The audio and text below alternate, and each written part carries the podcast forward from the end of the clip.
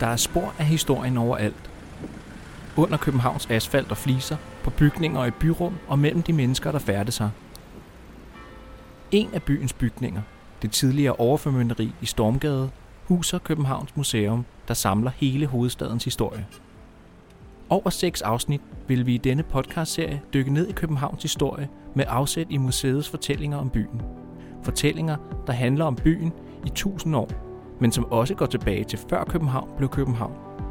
Hør om vikingebosættelser og sørøverangreb, byggeboom og brænde, og drømme, fattigdom, rigdom og alt det imellem. Du lytter til København i 1000 år. I løbet af år 1800 eksploderer befolkningstallet i København. Byen er sluppet fri af portene og voldene spændetrøje, og de nylagte brokvarterer har udvidet byen både geografisk og kulturelt. I Indre By er alt dog ved det gamle, og 100 år senere, i midten af 1900-tallet, er mange bygninger blevet så slidte, at det er blevet tid til forandringer. Løsningen bliver bysaneringerne. Først i Adelgadekvarteret, og senere også på Christianshavn og i brokvartererne. Det er dog ikke alle københavnere, der er lige begejstrede for byplanerne, og saneringerne bliver i 1960'erne hurtigt omdrejningspunkt for en kamp om byen, der ikke blot handler om bygninger og bevarelse, men som også handler om livssyn, ideologi og oprør. Kampen blev indledt i 60'erne af de såkaldte slumstormere, hvor efter de punkede besættere overtog i 80'erne. Men som vi skal høre i dette 6. og sidste afsnit af København i 1000 år, så er kampen ikke slut endnu. Der er nemlig stadig uenighed om, hvordan København skal se ud, og hvad der skal prioriteres, når der skal bygges nyt. Dette var blandt andet tydeligt i forbindelse med det planlagte byggeri på Amagerfællet, og et klart billede på, at kampen om byen endnu ikke er slut. Måske er den først nu for alvor gået i gang. Du lytter til København i 1000 år. De første planlagte bysaneringer i København, de øh, kom i øh, 1940'erne. I starten af 1940'erne startede det, og man kalder dem nu Borgergade Adelgade saneringerne. De kom, fordi det kvarter, der ligger omkring Borgergade Adelgade, det på det tidspunkt, de var bygget i fra 1600 til 1720-30 stykker. De var på det tidspunkt i starten af 1900-tallet blevet så udslidte, gamle og øh, usunde at bo i, så man besluttede sig fra, fra borgerrepræsentationens side, at de skulle rives ned. Sådan fortæller Inger Vine, museumsinspektør og etnolog ved Københavns Museum. Der boede almindelige øh, mennesker, der boede fattige folk især måske, og så boede der mange øh, prostituerede og småkriminelle. Det var virkelig det, man kalder et slumkvarter. I 1940'erne bliver saneringen af Adelgadekvarteret taget godt imod af borgerne. Ingen protesterer, og alt går uden problemer. Men som vi kommer op i 60'erne og væk fra Indre By, bliver situationen en ganske anden. I øh, slutningen af 60'erne og 1970'erne, der begyndte man så igen at sanere. Det var øh, på Christianshavn, og så også til en vis grad på brokvartererne omkring København. Og på det tidspunkt, der skete der det, at der var mange, der protesterede mod, at de var uenige i, at man skulle rive gamle bygninger ned, fordi at der var boligmangel på det tidspunkt. Og desuden var det også i forbindelse med 68-oprøret som sådan, at det var noget, man selv skulle tage sig retten til øh, at få noget at bo i, når der nu stod nogle tomme bygninger. I forbindelse med ungdomsoprøret i 60'erne opstår den såkaldte slumstormerbevægelse. Og med slumstormerne starter en ny epoke i Københavns historie, hvor uenigheder om byens udvikling bliver tydeligere end nogensinde før. Det var en bevægelse, som startede, som man senere også har kaldt slumstormerne, og den bevægelse, den har du ikke set, da du lavede øh, borgergade-adgade-saneringerne. Fordi de saneringer, der foregik der, de foregik øh, fredeligt og roligt på den måde, at der var ikke nogen protestbevægelser mod det. Men det kom så i øh, forbindelse med slumstormerne og de saneringer, der foregik der i starten af 70'erne og slutningen af 60'erne. Der var blandt andet på Christianshavn øh, i Sofiegården, hvor en gruppe hippier, skråstreg, øh, arbejdsløse, boligløse øh, unge mennesker havde bestemt sig for, at de skulle bo i Sofiegården, som stod for nedrivning ellers. Det kom lidt til kamp med politiet, men det var en fredelig kamp. Altså, de besatte sådan set huset, men øh, de blev også smidt ud øh, under nogenlunde fredelige omstændigheder. For slumstormerne handlede protesten ikke kun om boligmangel. Ungdomsoprøret var i fuld gang, og dermed kom protesterne i høj grad også til at handle om et opgør med borgerskabets traditionelle værdisæt, og om at skabe et nyt bysamfund baseret på fællesskab, fred og harmoni. De første slumstormer var en del af det, vi kalder 68-oprøret, og 68-oprøret var jo i sig selv et opgør med autoriteter og øhm, firkantede normer, som man skulle leve under, og hvad man skulle gøre, og hvad man kunne gøre, og hvordan man skulle se ud, og hvordan man, hvilken musik man skulle høre, alt muligt men så også hvilke boliger man kunne få, eller man ville have. Man skulle selv tage sig til rette, øh, hvis man ville have noget. Og det var også lidt en del af det der med, at dels var der arbejdsløshed og bolignød, men det var også et spørgsmål om, at man øh, ikke ville have, at man rev de gamle bygninger ned. For allerede dengang var der faktisk en vis øh, veneration øh, fra slumstormernes side for de gamle bygninger. Sidst ende ville de jo bare have noget at bo i, fordi det var ikke lige for at få det. Og så ville de gerne bo på alternative måder. De ville ikke bo farmor og børn. De ville bo øh, i kollektiver, og det var så også det, man ville der, blandt andet i Sofiegården på Christianshavn. Hvis man ser på slumstormerne og deres bevæggrund for at besætte huse, så har det med, været mere ideologiske og mere sådan værdimæssige øh, overvejelser, det gjorde sig inden. Det var en del af, af en større kulturel øh, sammenhæng, både med teater og musik osv. Slumstormernes største bedrift var dog ikke besættelsen af Sofiegården. Bag et plankeværk på Christianshavn lå et gammelt militærområde, og dette område er med tiden blevet et af byens største turistattraktioner. Øh, et par år efter man havde besat Sofiegården, så rykkede man lidt længere ned af Busmandsgade, for der lå en øh, tidligere kaserne. Der rykkede nogle arbejdsløse unge hippier, måske nogle af dem fra Sofiegården, de lavede et hul i plankeværket og rykkede ind på Christiania-området, og så besatte det derefter. Og siden har det jo været kendt som Christiania. Christiania, det blev jo efterhånden øh, et almindeligt anerkendt sted for almindelige mennesker og skæve eksistenser og alt muligt. Og nu er den endda blevet en turistattraktion. Så. Men umiddelbart efter besættelsen af Christiania, der rykkede man også ud på øh, Nørrebro på den sorte firkant. I 70'erne er byplanlægningen nået til Nørrebro, der også skal saneres. Slumstormerne flytter selvfølgelig med, men på Nørrebro bliver protesterne og kampen imod saneringerne betydeligt mere voldsomme, end de var på Christianshavn. Det undersøgte område, der ses her, består af følgende gader på Nørrebro. Griffenfeldsgade, Bakkesensgade, Vesselsgade, Torupsgade og Smedegade. Inden for dette lille område bor sammenpresset 3.403 familier i virkelig dårlige boliger. Områdets indbyggerantal svarer til en provinsby af Kalundborgs størrelse. På Nørrebro, der startede det med den sorte firkant, blandt andet. Den sorte firkant var et område på Indre Nørrebro, som var meget tæt bebygget med baggård i mange rækker anden, tredje, fjerde baggård. Det var meget slum bebyggelse på det tidspunkt. Selvom Nørrebro i dag er et af de tættest bebyggede områder i landet, så er det ingenting i forhold til, hvordan kvarteret så ud her i 70'erne. I slutningen af 1800-tallet og i begyndelsen af 1900-tallet blev der bygget i tusindvis af arbejderboliger i området til den arbejdsstyrke, der skulle bruges på byens fabrikker. Disse boliger lå meget tæt, og med tiden blev området mere og mere forslummet. I dag så ser vi jo København som øh, et meget attraktivt og forholdsvis og relativt dyrt sted at bo, og hvor mange øh, øh, børnefamilier gerne flytter til. Øh, men sådan har det jo ikke altid været. Der har været for 30 år siden, så var der jo børnefamilier, der flyttede fra. Øh, folk, der havde arbejde og, og øh, tjente penge nok til at købe parcelhus i Ballerup eller i omegnen af Køben, resten af omegnen af København, de gjorde det faktisk, fordi at der var ikke, man mente ikke, at det var til at have børn inde i, på brokvartererne, fordi det var for, for sølle, det var for fattigt at bo derinde i forureningen og dårlige lejligheder. Ifølge Inger Vine handler kampen om byen altså ikke kun om bygningerne, men også om de mennesker, der bor i dem.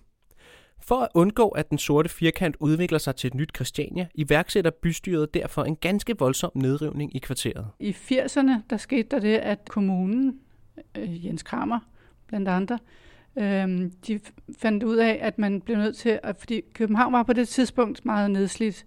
Der var mange af de der øh, slumagtige boliger, som, som netop de unge mennesker de flyttede ind i. Men så fandt Kramer ud af, at dem måtte man øh, det var ikke de mennesker, man var interesseret i, at skulle flytte til København som borgere. Man ville hellere have nogle øh, skatteydende borgere til København. Og derfor besluttede man sig for at, at rydde, sanere de, de slumagtige boliger, som var i København. Begrundelsen for, at man gjorde det, det var, at man ville have skatteydende borgere til byen, og det skulle være øh, far, mor og børn, øh, netop i modsætning til slumstormer, kollektiver osv. Det skulle være øh, folk, der tjente penge og kunne tilføre Københavns by gode skatter. Således at København kunne komme op og være på niveau med andre større øh, moderne hovedsteder.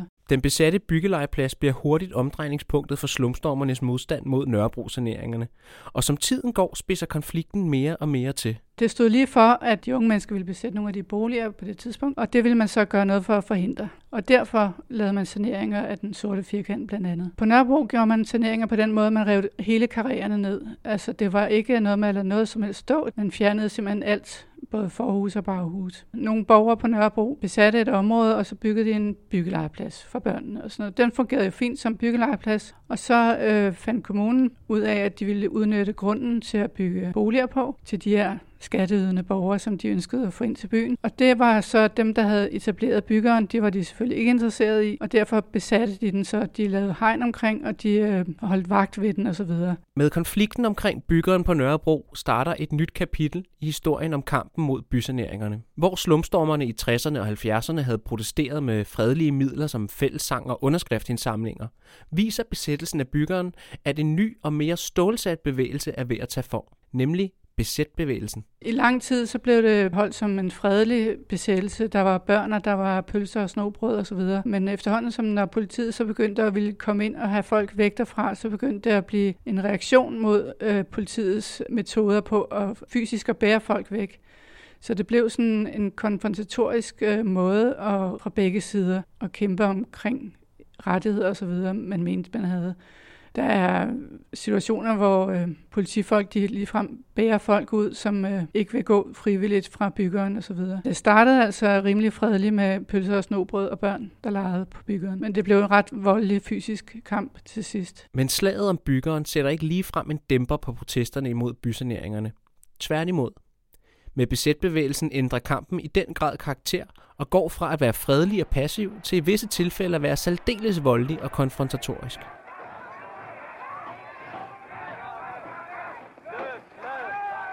Hvis vi så går til besætbevægelsen i forbindelse med den sorte firkant, og for den sags skyld også kampen om byggeren, så ser vi en lidt mere konfrontatorisk gruppe, som øh, virkelig besætter og kæmper fysisk mod politiet og ordensmagten for at beholde deres øh, besatte dele af byen. Politiet kom så og i flere omgange i øvrigt og ville øh, tage byggeren tilbage til kommunen som byggegrund, men øh, folk modsatte sig det meget med, og det kom til ret voldsomme kampe ude på Nørrebro omkring de ting. Som bekendt så vandt jo kommunen eller politiet, fordi de fik sat folk ud af byggeren, og der blev bygget beboelsesejendomme på byggeren. I løbet af 80'erne blev der besat mange forskellige huse på Nørrebro. Dette førte til hid til uset voldsomme kampe imellem de unge besættere og politiet i blandt andet Rysgade og Korsgade.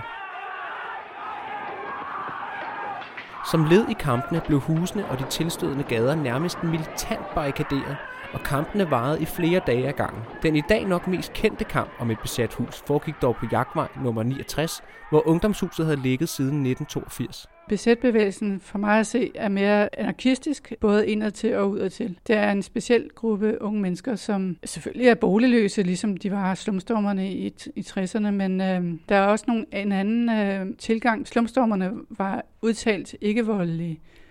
Men øh, besætterne, de øh, greb faktisk til vold undervejs i besættelsen. I 80'erne er verden en anden, end den var i de farverige 60'er, hvor ungdomsoprøret fandt sted. Den optimistiske hippiebevægelse er blevet skiftet ud med en ung og meget vred punkgeneration, der havde en ganske anderledes tilgang til protest end slumstormerne. Besætbevægelsen fortsatte jo så kampen om byen, kan man sige, kampen om Nørrebro ved at føre kampen videre i ungdomshuset. Jeg vil lige sige om ungdomshuset, at øh, det var oprindeligt bygget som Folkets Hus øh, Arbejderbevægelsen og arbejderne i 1897. Og øhm, så er den så blevet brugt til det selvfølgelig som mødested for arbejdere og så videre, og mange andre ting, politiske sammenhænge. Øh, men i 60'erne og 70'erne, så begyndte der at være sådan meget øh, nedslidt, og der var en gruppe folkemusikere, der havde det, og de spillede, var sådan koncerter og sådan noget i 60'erne og 70'erne. Og så begyndte besætbevægelsen faktisk i start 80'erne og være meget i huset. Og i 82, der fik øh, besætterne lov til at kommunen at overtage huset. I dag er der delte meninger om besætbevægelsen, men ligegyldigt hvad man synes om bevægelsen, så levede den videre i ungdomshuset på Nørrebro.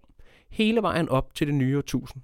Hvis man ser på slumstormerne i øh, slut 60'erne og start 70'erne, Øh, Øh, så var deres tilgang til omverdenen jo helt anderledes. Altså, de holdt jo kaffebord, og de inviterede de lokale beboere indenfor og, og holdt koncerter og sådan noget for lokale beboere. De var meget opmærksomme på, at det skulle være en inklusion af den lokale befolkning på Christianshavn.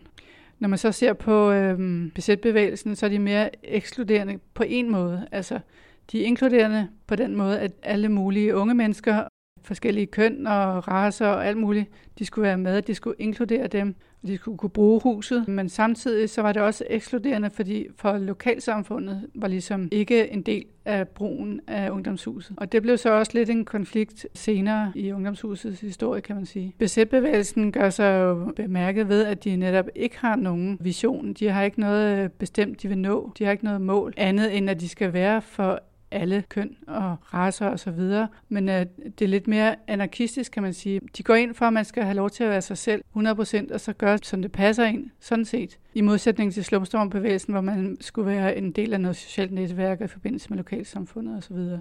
Altså selve besætbevægelsen, de havde jo bare, de havde faktisk fået lov til at, at være i ungdomshuset i, der i 82.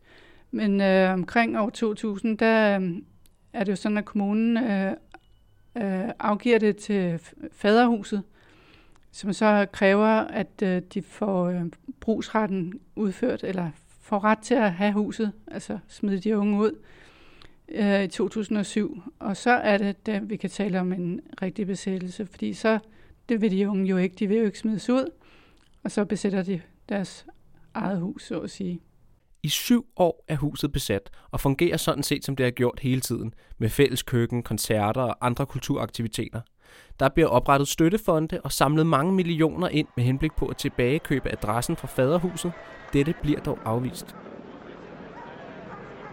Der skete jo det, at øh, den 1. marts 2007, der øh, kom politiet, øh, de brød ind i, i øh, ungdomshuset ved nogle øh, kraner, og nogle, øh, de lavede hul i husets øverste etage simpelthen for at komme ind den vej. Fordi ungdomshuset var jo, øh, de havde lavet forsvarsskanser, han har sagt. Altså de havde jo blokeret vinduerne, og de havde angrebsvåben, eller forsvarsvåben, må man nok nærmere sige. Det er ikke, når de var på vagt og sådan noget, fordi de regnede med at blive angrebet i godsøjne. Og det blev det så, men det var midt om natten, og det var fra oven af, de blev angrebet. Så derfor kom det ret meget bag på dem. Og det lykkedes sådan set for politiet, og de rev simpelthen ungdomshuset ned om ørerne på de unge mennesker, som så selvfølgelig blev nødt til at trække sig tilbage. Rydningen og den efterfølgende nedrivning af ungdomshuset førte til nærmest borgerkrigslignende tilstanden på Nørrebro, mens tårerne trillede i stuerne hos de lokale Nørrebro-beboere, der så måbne til.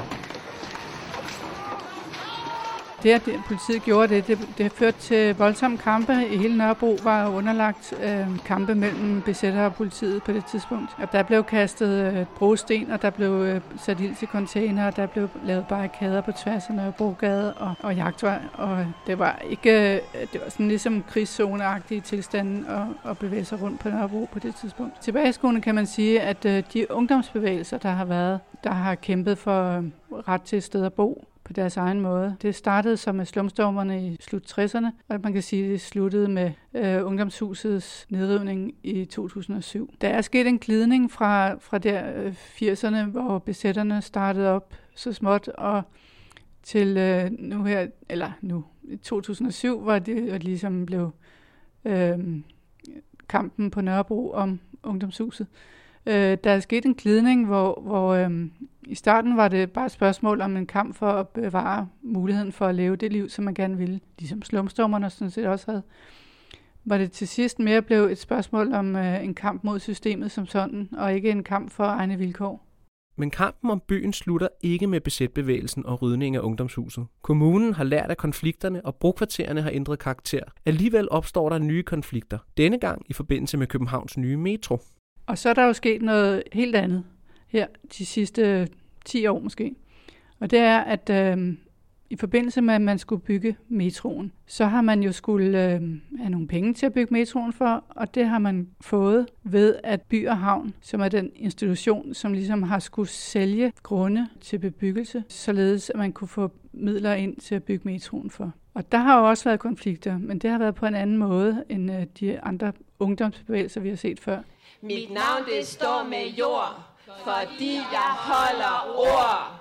Amager, fældet, By og Havn, det er en øh, institution, som er lavet af staten og kommunen, som har til opgave at sælge netop grunden og Slangshavnen, derfor havn til øh, bygherre. Det har været vigtigt, at kommunen har udstedt lokalplaner, som har gjort, at eventuelle købere af de her grunde, de kunne bygge så højt og så meget tæt som muligt, fordi så ville de give mere for grundene, og der vil komme flere penge til metroen. Men sådan nogle ting gør man jo heller ikke øh, øh upåtalt som man heller ikke gjorde med Ungdomshuset og Sofiegården og Christiania i sin tid. Men det er på en anden måde, folk reagerer på nu. Når man øh, for eksempel øh, som man kan se på Amagerfældet, hvor man ville øh, udlægge det, man kalder nu strandingen til bebyggelse. Så rejste der sig jo en øh, befolkningsbevægelse. Det var ikke en ungdomsbevægelse, det var alle mulige mennesker, som boede i København, som var imod, at man øh, byggede på strandingen der. Og de demonstrerede og dannede kæde omkring osv., og, og kom med indsigelser og så videre, og kom i pressen. Men der var jo ikke øh, noget voldeligt over det, men, øh, men det var en protestbevægelse, som fungerede på nogle helt andre vilkår end de hidtidige protestbevægelser. Protestbevægelsen mod bebyggelsen på Amagerfællet adskiller sig i høj grad fra både slumstormerne og besætterne. Den er mere alsidig og veluddannet, og så kæmper den i højere grad med de redskaber, der findes inden for kommunallovgivningen. Protesten får kommunen til at opgive byggeplanerne, men da byplanlægningen så retter opmærksomhed mod andre dele af byen, så følger protesterne med. Det som By og Havn så gjorde efter, at øh, man så ikke kunne få strandingen, så skulle man jo have nogle andre grunde at sælge og bygge på og derfor så udpegede man nogle andre grunde, og der blev en af grundene, det blev så stejlepladsen ved Fiskerihavnen i Sydhavnen, hvor man så ville give tilladelse til, at det blev solgt, og det blev bebygget. Og der er så igen opstået en øh, protestbevægelse mod det, fordi der er jo nogen, som, der er nogle, dels nogle bundgarnsfiskere, som har brug for stejlepladsen til at tørre deres bundgarnspæle og så videre på. Det bliver også brugt som grønt område til at gå ture på og sådan noget af, af almindelige borgere bor i området man sige, Sydhavnen har ikke så mange af den slags. Øh, så der er også opstået en, en protestbevægelse mod, at, at man skal bebygge øh, stejlepladsen. Men det er også på den samme måde som i forbindelse med Strandingen. Det er en borgersammenslutning, ligesom der de laver Facebook-grupper, de laver demonstrationer, og de inviterer politikerne til at komme, og de laver høringer osv. Så, videre. så det er altså igen en helt anden måde at, at håndtere øh, kampen om byen på og efterhånden begynder kampen om byen dermed at nå op til vores samtid. Den kamp om byen, der foregår nu, er jo en kamp på helt andre vilkår, end øh, den var for 30 år siden, og også for 100 år siden, hvor, hvor der også var kamp om byen, men som gik på nogle andre præmisser. Øh, man kan sige, at præmisserne har ændret sig så meget, at øh, nu ligger det i lokaldemokratiet, at befolkningen skal høres. Og øh, sociale medier har også gjort noget, tror jeg, fordi man kan meddele sig hinanden meget hurtigere, hvad man har gang i, og hvad man er bange for, at skal ske, og hvordan man kan få, sørge for det løst. De forskellige bevægelser mod øh, bebyggelse på nogle grunde, som man synes er bevaringsværdige, de har jo alle sammen oprettet en Facebook-gruppe osv., og, og de kontakter pressen på en helt anden måde, end øh, de tidligere ungdomsbevægelser har gjort. Og det er også nogle andre bevægelser. Befolkningen er anderledes i de bevægelser. Det er alle mulige mennesker. Hvorimod det var både øh, slumstormerne og besætterne, det var udelukkende unge mennesker. Men de nye bevægelser, det er alle, og de deltager på nogle demokratiske vilkår, kan man sige. Og man kan jo håbe, at øh, de så har bedre held med det og gøre det på nogle demokratiske vilkår, end at stille op med decideret kamp. Og ligesom redskaberne i kampen har forandret sig, så er det, der kæmpes om i dag, også ganske anderledes, end det var for slumstormerne og besætterne. Noget andet, der også kendetegner de nye øh, bevægelser for, øh, kan man sige, kampen om byen stadigvæk, øh, det er så, at, øh, at det, det er noget andet, man vil bevare. Det er ikke øh, et spørgsmål, om de vil kæmpe for egne boliger eller så videre.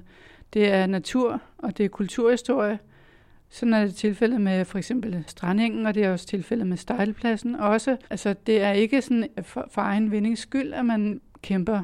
Det er for, for nogle andre værdier, man kæmper. Det er for natur, og det er for kulturhistorie. Og disse kampe ser ikke ud til at stoppe lige forløbig. Der er stadig masser af byfornyelser og byggerier i kommunens byplaner, og dermed masser af potentielle ting at være uenige om. Hvis man skal prøve at skue ud i fremtiden, man kan ikke spå om fremtiden, men man kan prøve at forestille sig nogle ting, der kan ske, så ved vi jo, at der på store områder i Nordhavnen er ved at blive indvundet igen, og Sydhavnen er der også store områder, der er ved at blive indvundet, altså hav, der bliver til land, og man taler også om den nye ø, Lynetteholmen, oppe i havneløbet. Og øhm, og så spørgsmålet er, om øh, hvordan man vil håndtere det i fremtiden. At man får jo mindre vand, kan man sige, men man får mere land. Man kan sige, at vandet, havnen, er vores allesammens herlighedsværdier, som er jo noget, der forsvinder ved, at man fylder det op og bygger på. Det bliver spændende at se, hvordan man vil håndtere det, både fra befolkningens side og fra politikernes side. Og her slutter vores podcast København i 1000 år. Men det betyder ikke, at selve historien om København er slut. Hovedstaden står lige nu midt i en tid fyldt med udvidelser og byggerier, der alle sammen vil blive en del af den samlede fortælling om København. Vil du vide mere om det historiske København, så tag en tur ind på Københavns Museum i Stormgade og kom endnu tættere på Danmarks historiske hovedstad. Mit navn er Simon Brun Andersen. Tak fordi, at du lyttede med.